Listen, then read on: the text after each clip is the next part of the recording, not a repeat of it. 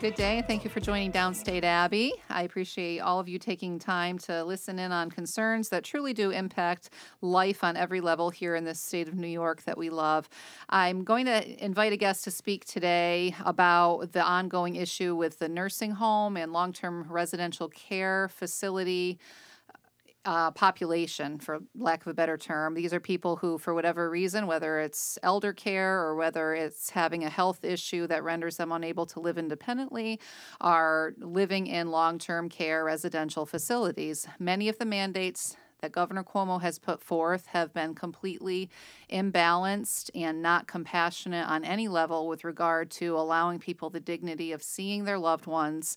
We have talked to families who, for months at a time, have been unable to see their loved ones. These loved ones have been robbed of the, in my opinion, autonomy over their own body to choose whether or not they see people from the outside world and potentially put themselves in contact with a virus that may or may not have a negative impact on their health. But the choice, in my opinion, should be theirs to make. We're seeing a real failure to thrive in many of the population members of these long term care facilities. We're seeing an acceleration and deterioration, both mentally and physically, in these people's lives. And it's, it's downright heartbreaking. We're seeing a real lack of response and real inconsistency in putting forth necessary safeguards that keep everyone safe, but also do so in a way that's compassionate. And I'm going to be bringing someone onto the show today to talk. She was kind enough to share her perspective a couple of weeks ago. And in that time, there's been some new changes that have taken place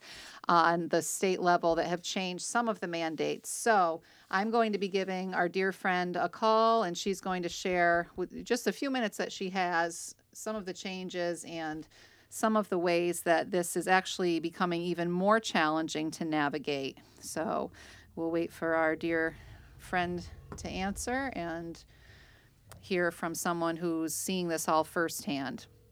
Uh, I was opening up to our listeners and just explaining that uh, we're kind of picking up where we left off and that you shared on our last segment um, just how just how horrible an impact this has been this whole complete separation from family that so many of our nursing home residents are facing. Since then my understanding is there's been some changes in the mandates. Would you be willing to speak on what those changes are and how they kind of flesh out in real life for the people involved such as your family and your mother who is in a long-term care facility? Yes i will. Okay right now I'm going in and out of service. Okay, if we lose you, we'll we'll find you. No worries. Okay. So um, right after I spoke to you last, the CMS, which is federal guidelines, had come out and eased the restrictions a lot, and we all got our hopes up high, thinking we would be able to now visit our loved ones indoors um, and be able to be, you know, up close with them with, of course, proper precautions and PPE on. Certainly. And we had our weekly meeting on Friday, which was just a few days after that, and we were told by the administrator of my mom's nursing home that Governor Cuomo and our state can supersede those guidelines, and they have decided to do that. They changed the guidelines for you can visit indoors or outdoors if the facility has a well ventilated room where you can still be six feet apart. And it can't be you know your loved one's room of course and it can't be the floor of your loved one's room. Then we found out that we have to have a negative covid test within seven days of our visits whether they're indoors or outdoors. Now mind you we have no state places around here that give the free COVID tests for someone like myself who is working. I'm going to have to take time off of work to go. I think the closest one might be Colonie because if not, um, I could go anywhere to the hospitals around here, but it's a minimum of three hundred dollars. Oh, minimum charge of three hundred dollars, and weekly, of course, that's going to add up. Mm. What I don't understand is why do we even have to have a COVID test if we're continuing an outdoor visit with masks on at six feet apart. It, it defies everything. It's, We've been taught it by the certainly experts. does. It certainly does. Yes, number one, we only need a mask if we can't maintain social distancing. Right. So that that makes no sense. That we still need a mask at six feet apart, Hmm. and now we have to prove that we're negative, a, a negative test at COVID. And if we prove that we have a negative test, it still doesn't make sense because we still have to be six feet apart with a mask on and can't get close. Oh my So if, I, word. if I'm taking a negative test and, and a staffer is, is taking a test and come up negative, what's the difference between the staffer and the family? Why can't we put a mask on and get close if we're proved that we don't have COVID? It makes no sense. It, doesn't make any sense. It just seems like there's more and more barriers being put up between people and their loved ones, and I, I'm just. exactly. I'm horrified by this. And now, now, you know, this is probably the coldest September we've had in recent years. It went from like 90 to 45 degrees Yep. seemingly overnight. So what's the plan, you know, really moving forward now? I, I, I I cannot believe. I mean, I saw the picture of you having the visit with your mom after how many months? The visit where you were outside at the six foot table. You were on one end, she was on the other. How how, how many months had it been since you saw her in person without a pane of glass between the two of you at that point? That was almost six since I Almost six months saw her not through a window. Exactly. Almost And, six months. You know, not to even Oh, sound ungrateful, but but visiting her through a window, at least I'm a little bit closer, and and we have telephones because my mom is a Mm. little bit hard of hearing, so Sure. at six feet apart, when you have other stations, five visits going on at the same time in the courtyard, you're all shouting so the loved Oh. ones can hear you with a mask. what a it- disaster. it's yeah, ridiculous. seriously. How ridiculous. How incredibly ridiculous. And you have, and I, again, I'm not berating the staff because I know the staff is playing by these same rules, and probably a lot of them think that this is absolutely ridiculous too. But in seeing the picture of you and your mom, your mom's at one end of the table, you're at the other, you both have masks on, and you have a staff member there basically watching your whole visit so you don't hug your mom, right? Like, it, weren't you kind of. exactly. so- I, and let me tell you, I, just- I, I was wanna cry. to just get up and hug my mom. Yeah, yeah. Yes. And I, I, I- I'm just horrified because I, I do plan to get a better understanding of what's going on in our prison system. But my understanding has been that since I believe it was July, New York State resumed taking busloads of people from downstate communities. And again, I'm not berating anyone who has a loved one who's incarcerated. I'm not saying that. So hopefully people listening will, you know, have have enough sense to see through what I'm saying to see that I'm absolutely right when I say we're taking people by busloads, hundreds of people from downstate communities where there was supposedly such a hotbed of contagion and we're taking them and we're shuttling them around the state so they can go to our various state prisons and visit inmates. Now what I've and been hug and kiss them. and hug and kiss them. They're allowed a hug at the beginning at least and a hug at the end at least. And there's Exactly, not COVID tests being done. Now I I, I'm going to look into this further because the last thing I want to do is peddle false information. But th- this came from a very reliable source and somebody in our community who who is quite high up in law enforcement. I read a post that he put on Facebook recently, and he is absolutely infuriated by this. Apparently, he has a loved one in long-term care, and he's he's making the correlation that we are treating our prisoners better than we're treating our elder population. And I've been saying that for weeks, if not months, as have you. And I'm getting really tired of it. These people deserve better than to be treated like caged animals in the latter years of their lives. Now, and again, I'm not in any way berating the staff of nursing home. I, I think that they are truly heroes. A lot of them have been working short staffed. A lot of them, you know, have been spread very thin or incredibly frustrated with these policies. But what what sort of response is your group getting? I know you belong to um, Caregivers for Compromise. I know there's a number of other groups that are equally concerned about this. Is anyone responding, or is this falling on deaf ears, in your opinion? Not one response falling on deaf ears. We are all Fantastic. beside Oh my they're, God. They're literally forgotten about. The governor hasn't hasn't talked about them. We we we've tried assemblymen. We we've tried senators. Nobody will talk about it. it it's I. I truly believe there's something bigger going on because we can't even get anybody to talk about it.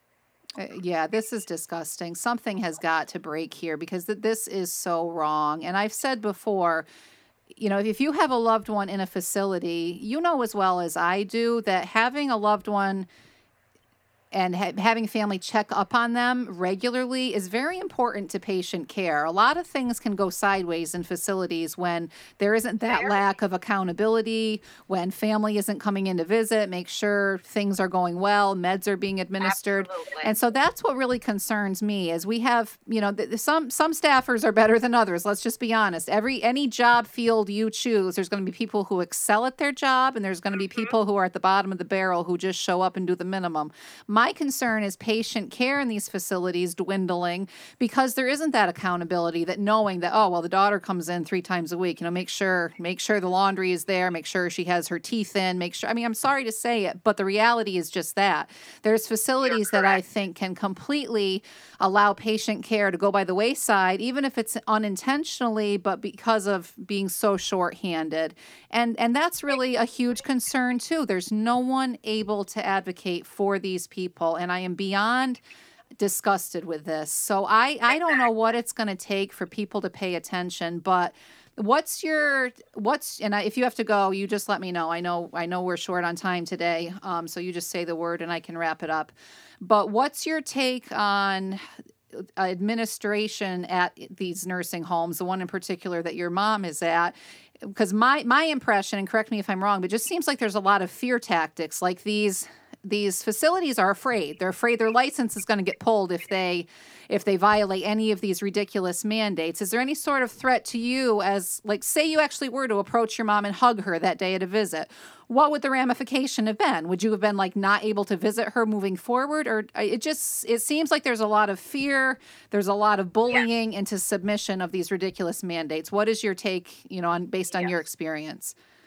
Well, I, I when visitation first had started a month ago, we were told, you know, if we if we, you know, didn't comply because they have to they have to comply comply in order to keep their license, that they would have to revisit the visitation guidelines, and we wouldn't want, you know, one person wouldn't want to have to stop everybody from from being able to visit, and So the threat of them- I'm just going to pause Yep. there. So the threat of stopping visits altogether, not only for you but for everyone, if someone steps out of line.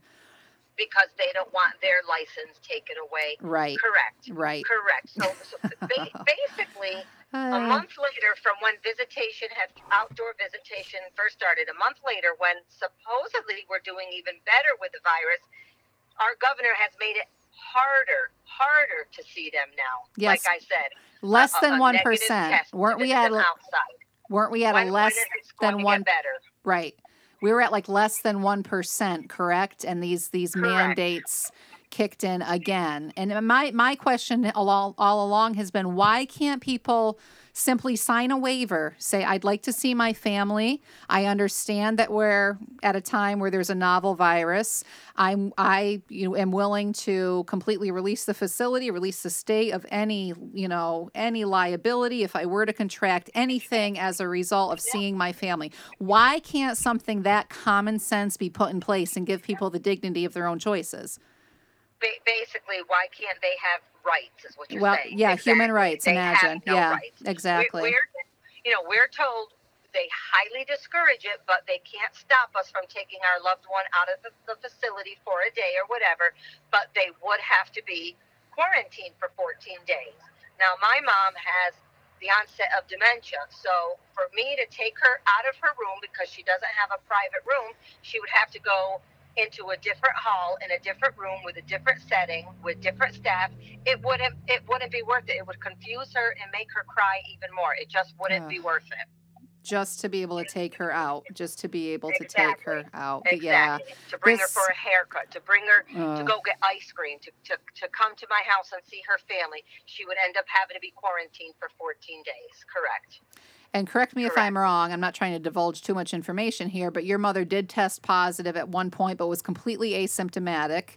Correct? completely And, and I, I think asymptomatic. you her shared and her that. roommate at the very beginning of the virus her and her roommate both tested asymptomatic so they had to go to acute rehab until they until the 14 days were over and they had two negative tests And everybody else, every other roadblock of why we couldn't have any kind of outdoor visitation has been staff members that have tested positive. Interesting. And my, my question too is, uh, you know, you hear about incorrect, you hear about uh, test results that are not accurate, and that's a very big concern in my opinion too. Um, Exactly. you and know, this and this taking taking the test and the test has to be seven days before your visitation. Mm. Again, that's absurd because I could go get tested on a Saturday. My results could come back Thursday, come back negative, but but Wednesday I, I, I could come into contact. It's just there's just no rhyme or reason. No, there- there truly that have been isn't. set forth. there truly isn't. It is just It makes- heartbreaking. Yeah, it makes no sense. But And- I do. I, I thank you for your time, but I do have to go. Yep, I understand. Thank you for your I- insight. Where I Thank you, yes, you take good care, my dear. and keep fighting. You too, sweetheart. Thank you. bye bye. Yeah, Bye-bye. so so there you you hear it, folks. Now that's somebody who is talking about her elderly mother. You know, this is the mother who raised her. This is a woman who was a vibrant part of our community for decades, and this this is her treatment at the what is obviously the latter stage of her life. She obviously has more time before her than ahead of her. Why why is this population being completely victimized by these policies that a completely contradict science honestly they do find scientific basis that supports this sort of social isolation this sort of really just ridiculous implementation. If the distance if the distancing works why the mask? If the masks work why the distancing? If either one of them work why do people have to get tested and then engage in both in both parameters both staying six feet away and wearing a mask even if you test negative? Like it just this is insanity that these people are being expected to live within, and it's heartbreaking.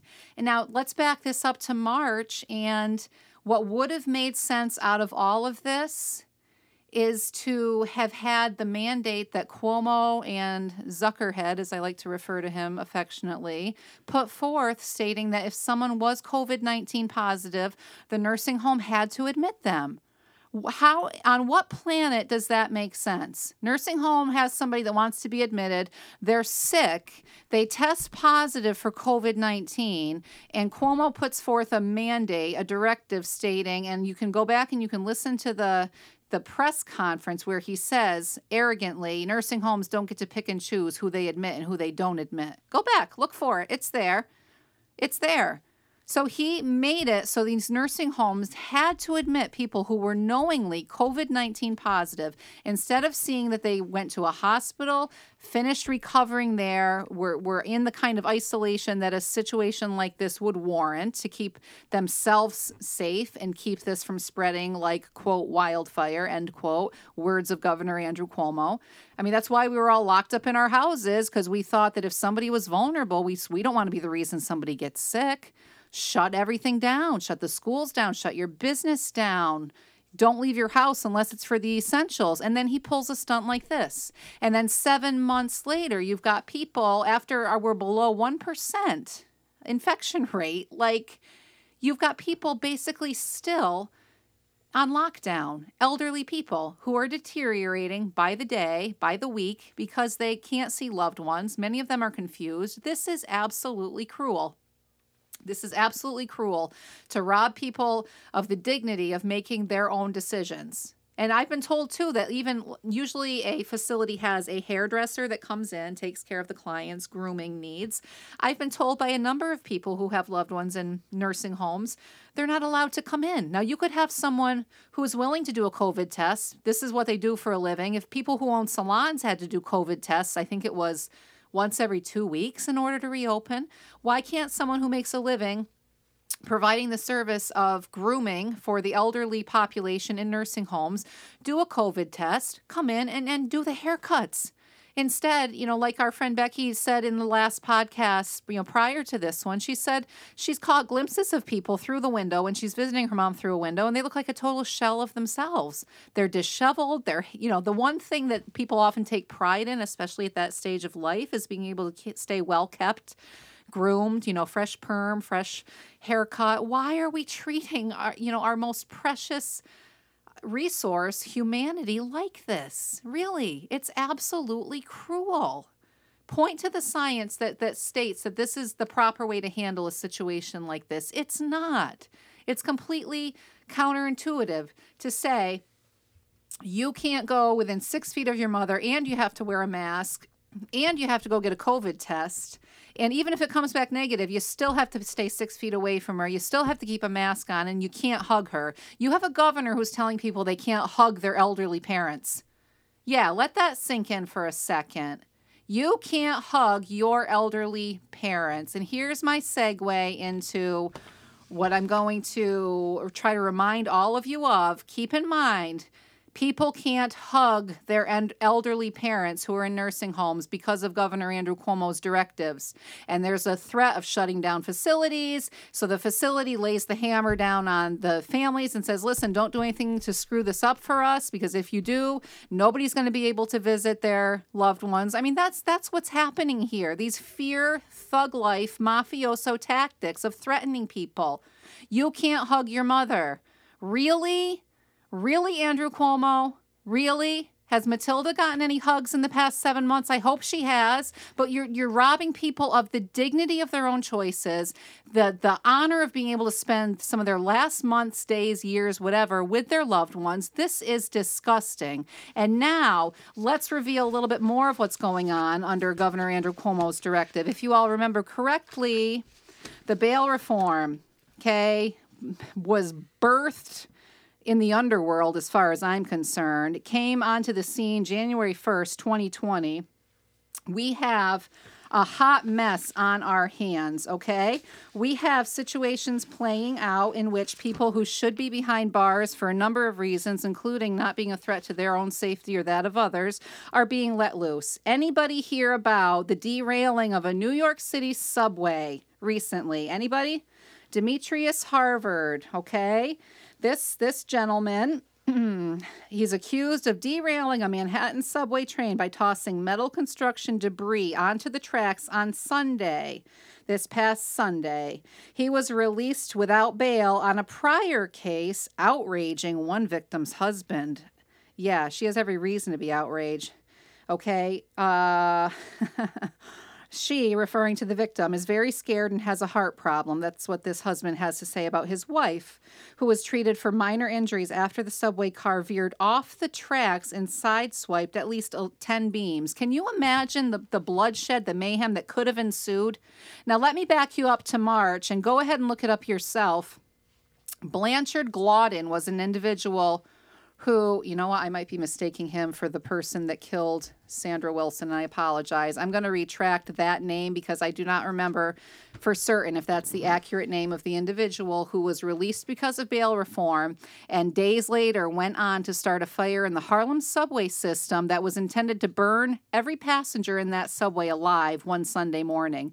Everyone made it out of that because of the heroism of a young man, Garrett Goebel, who died that day because he made sure all of his passengers got out. He didn't make it home to his wife. He didn't make it home to his two sons that day because of Andrew Cuomo's bail reform. Did we hear his name ever ever pass the lips of Andrew Cuomo. No, we didn't.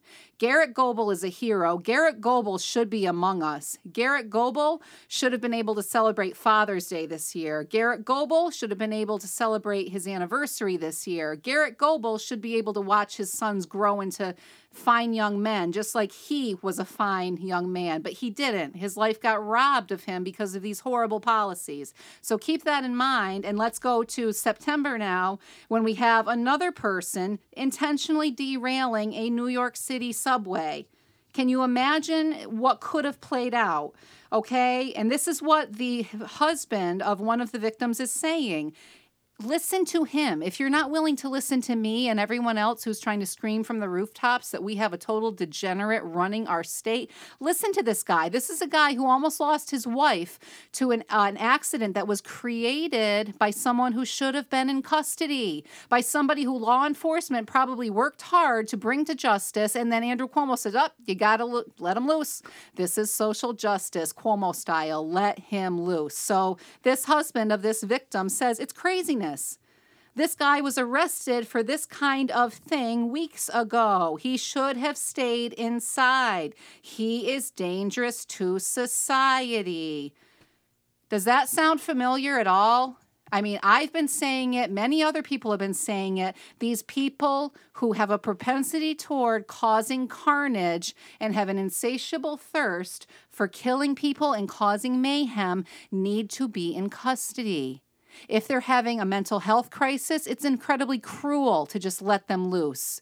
If they're having an addiction fueled spree of crime. It's cruel to just let them loose. If they're just plain evilly bent in their heart of hearts, it is just plain cruel to let them loose. But we are. We are, not we are, Cuomo is, de Blasio is.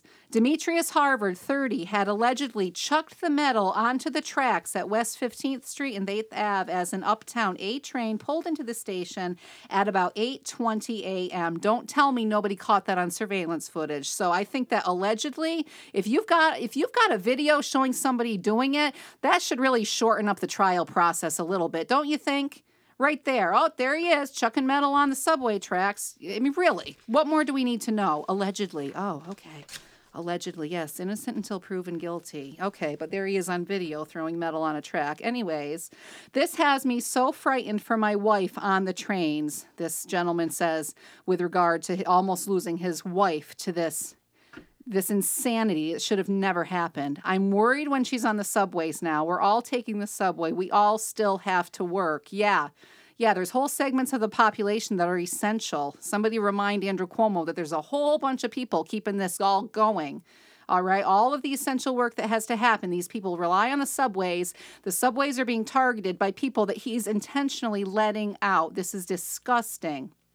Harvin was hauled before a Manhattan criminal court judge on September 5th and arraigned on one count of misdemeanor criminal mischief for allegedly striking an MTA bus with a metal street barricade, shattering two windows. Imagine that. You're riding on an MTA bus and some guy grabs a metal street barricade. You may or may not have been there because of you know, rioting, looting. I don't know why the street was barricaded. There's a lot of reasons for there to be metal street barricades, but none of them involve throwing them through MTA bus windows. But that's what he did. Shattered two windows. I don't know if anybody was hurt in that or not, but, you know, that's, to me, that's reason to keep somebody in custody. I mean, you've obviously got some sort of ish going on if you're willing to take a metal barricade and bash it through a window with no regard to hurting the people inside. I don't know. Manhattan prosecutors didn't ask for bail, and Harvin was granted supervised release. How's that going? Uh, what are we up to? 3,500 parolees now that we can't keep track of in New York? And that was pre COVID, that was pre bail reform. Come on.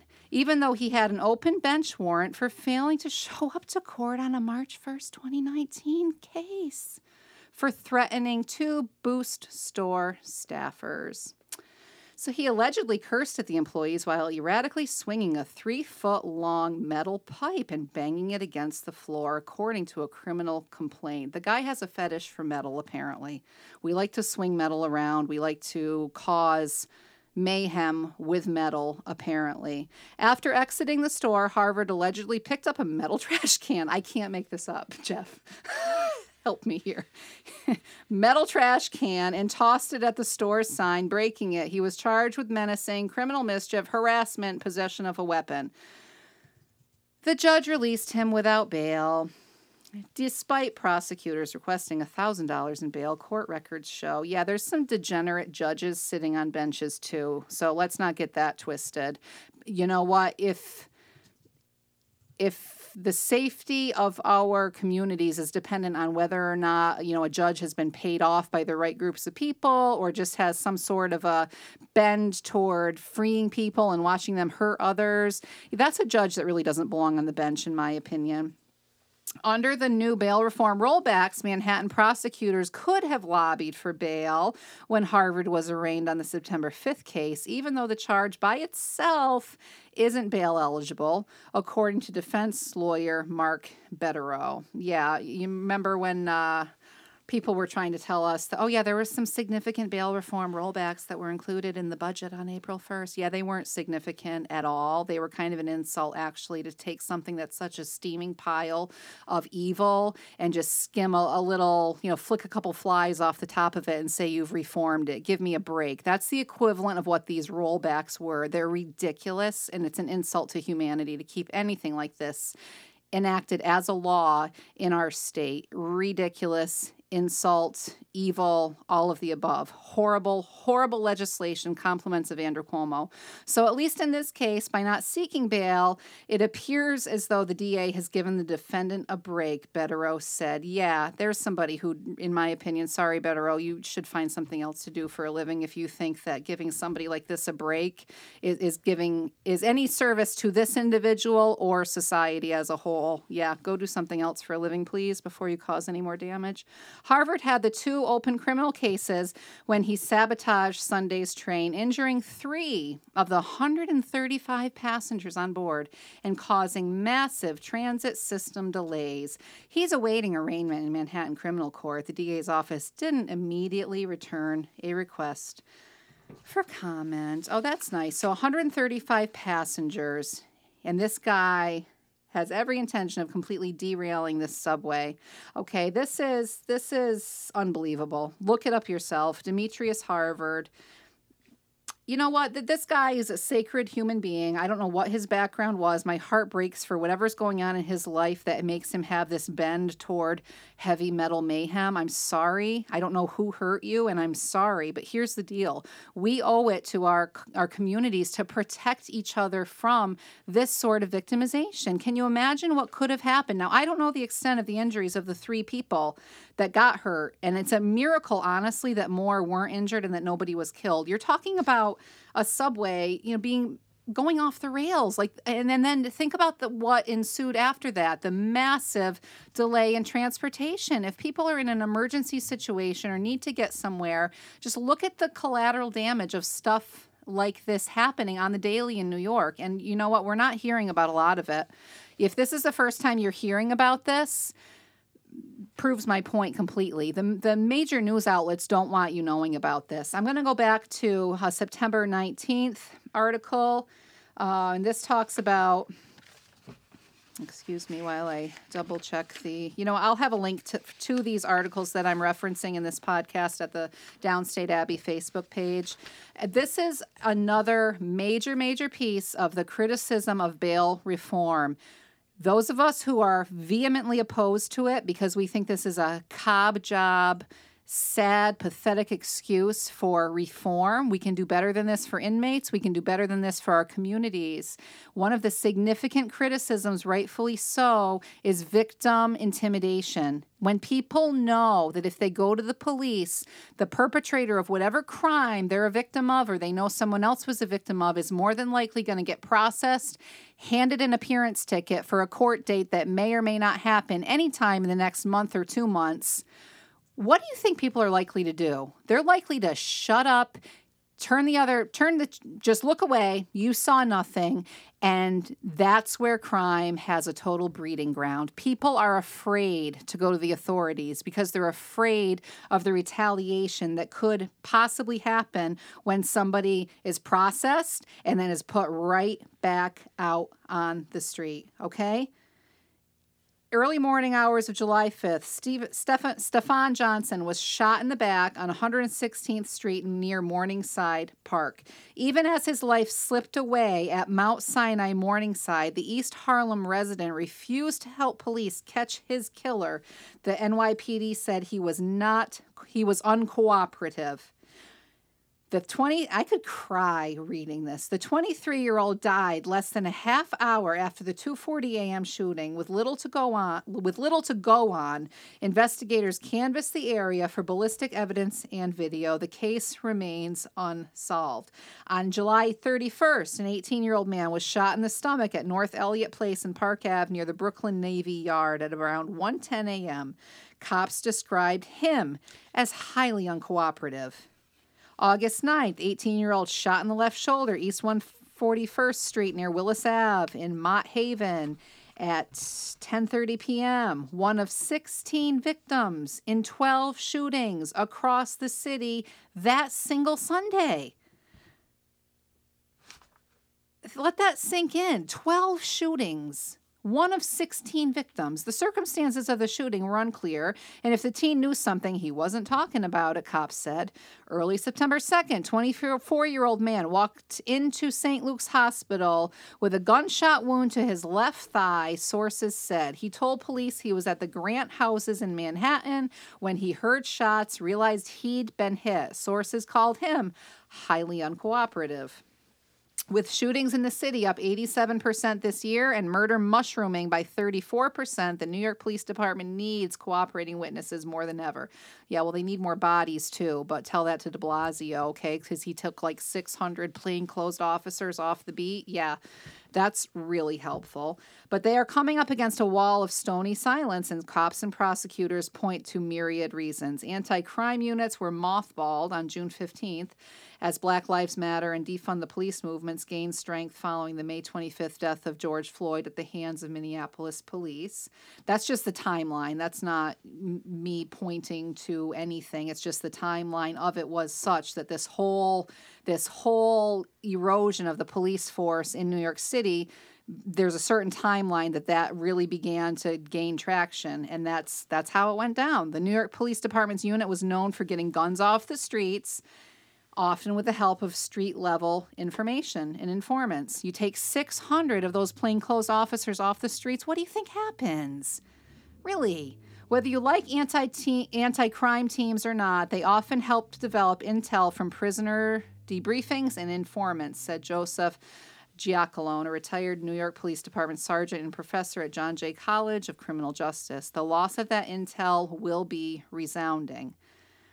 Then there's the rising tidal wave of gang violence, where scores are settled on the streets, not in the court of law. Gang bangers rarely talk. It's a challenging time, said New York PD spokesman Al Baker. There's an anti snitch culture that's taken root amid a level of violence that makes people reluctant to cooperate with our investigators. Experts say recently enacted laws that endanger witnesses are not helping matters. Okay, if you won't listen to me, listen to Sergeant Joseph Imperatrice, founder of Blue Lives Matter New York City. He says the New York State Bail Reform Act has royally screwed up policing. Witnesses and confidential informants have little to no protection in regards to the new discovery rules. Old school policing, where off good officers would meet with people on the street, gain information, has dwindled. Many witnesses know that their personal information will be available and possibly get out to the defense team. Does everyone know that piece of the bail reform where if you're a victim of a crime, say you get raped in your apartment and you you know I mean you know who this person is, you can identify them, you went to the police, you said, "Hey, this this horrible horrible thing happened to me." You know, imagine the trauma of A surviving that, B having the courage to go to the police, start this whole process of trying to bring someone to justice to perhaps prevent this from happening to someone in the future. The piece of this bail reform that's disturbing is the fact that now that perp and whoever his defense attorney team is can come back to your apartment, can treat it like a crime scene, can go through and let you know process the process the room like any other crime scene and try to you know basically dismantle anything that you're saying with with regard to accusing this person of raping you. Now i understand there's reasons to have certain policies in place where people are able to access crime scenes. I get that. I get that there's people who accuse others of horrible horrible things and trust me when i say it makes me sick and i think there needs to be some special some special penalties in place for someone who uh, falsely knowingly falsely accuses someone but there's a lot about this policy that's very, very, very troubling. And a lot of it is the fact that people know if you're going to be an, an informant, say, hey, yeah, I saw this person blow that guy's head off at 1.30 a.m. on the corner of, you know, Willis and Mott, whatever. There's a very good chance that the person you're accusing of that is going to know your personal information with this bail reform. You think you're going to open your mouth when, when you know, when you know there's a kid getting raped in an apartment next to you, you think you're going to go to the cops when you know that the person raping that child is more than likely going to get let loose and is more than likely going to know that it's you that turned him in? Do you, what do you think this does to our communities? On a real gut level, what do you think this does to our communities? Under the new rules, prosecutors must give defense counsel the name and contact information of anyone with information relevant to a case within 15 days of arraignment, regardless of whether the person will testify at trial. One seasoned Brooklyn detective said the new discovery rules have a lot to do with cops being stonewalled. Witnesses ask if the shooter will get their name, and they are told probably yes. So imagine witnessing something horrible happen. You're willing to talk about what you saw. You ask the cops, you listen, are, is, are you going to give my name out if I say anything? Probably yes. If they're going to be honest with you, probably yes. He said he used to have cooperating witnesses in about 75% of cases. Now I'd say we get witnesses in less than half of the cases. People, it's you got to wake up if you're not woke already. I'm telling you, this is bad. We've got you know little kids getting getting killed right up here in Troy, New York. Ishawn Davis, 11 years old, last week, gone, executed on his front porch you know a woman in schenectady executed a couple months ago front porch there's there's multiple shootings that are happening that you know they're just kind of lumped into the report for the weekend whether it's albany troy brooklyn bronx this is a disaster this is an absolute disaster. If you don't know what's going on, I beg of you, get informed. Learn the 200 crimes under the bail reform that Governor Cuomo deems as appropriate to give appearance tickets to the perpetrators of. Learn about the COVID 19 jailbreak. I am working very hard to find people within the corrections officer community who are willing to talk about what they're seeing willing to talk about the kind of inmates that are being let loose. We know convicted child rapists are being let loose. We know murderers are being let loose. There isn't a lot of transparency on a state level as to how many and exactly who they are. These defendants stood in a court of law as them versus the people of the state of New York. Governor Cuomo likes to keep the people of the state of New York completely in the dark with regard to the people he is directing to be released. If Governor Cuomo can have a press conference on the daily, about COVID 19, Governor Cuomo can have a press conference on the daily as to what inmates he's letting loose, as to what policies impl- he's implementing that put your kids and my kids, myself and yourself in grave, grave danger. But he doesn't. He chooses not to. If Governor Cuomo can send me a daily email with updates on COVID 19 ever upward, he can send me emails about what perverts he's let loose in my community and your community. People are getting re victimized by perps who should be incarcerated for reasons that are painfully obvious. They're a threat to themselves, they're a threat to others. So until we have state governance that understands that we need to bridge the gap between mental health, crises and criminal activity and between the addiction epidemic and incarceration, we're fighting a losing battle. Instead, what we have is state leadership that is on the fast track to empty our prisons, destroy our communities, and I can't for the love of God, figure out what the end goal is other than completely destroying this state and everyone in it. If you can come up with a better plan or a reason for this absolute insanity that's playing out, I beg of you, let me know because I would love to know, Governor Cuomo, what what you envision for New York with these horrible, horrible policies in place. You've stripped us of public education, you've decimated our economies, you're driving working families out of here faster than the plagues. There's no end in sight. You're emptying our prisons, you're taking a soft hand to the issue of pedophilia and child sex trafficking when we should be putting firmer parameters in place. And I'm asking you to explain yourself. On behalf of millions of other New Yorkers, explain yourself, Andrew Cuomo because you're going to stand before an almighty God someday who's going to ask you why you let people loose that harm children. He's going to ask you why you perpetuated the cycle of trauma that's fueling most of the addiction we see and the decimation we see in our communities as a result of the drug addiction epidemic that we're facing. If you're that out of touch with real life because you were born into political privilege and you're an elitist, then you need to step off and find something else to do for a living because somebody else could do a far better job than you are. I love you, state of New York. Please do not take this just lying down. You have to get up, you have to fight, and you have to speak about what's going on. The average person truly doesn't know. And it's horrifying. We're in the age of electronics. I could send a message in split seconds to thousands of people. Why is this information not known by every single person in this state? We owe it to ourselves and our children to do better than this. I love you all. Do something amazing today. Keep in touch.